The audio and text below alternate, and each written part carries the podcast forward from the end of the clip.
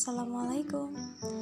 Selamat pagi untuk semua sahabat-sahabatku yang sedang jatuh, sahabat-sahabatku yang sedang merasakan sepi, sahabat-sahabatku yang sedang kecewa karena kalah ataupun gagal berjuang. Hari ini memang kegagalan sedang menyertaimu, tapi percayalah bahwa itu tak akan selamanya, bahwa itu tak akan abadi.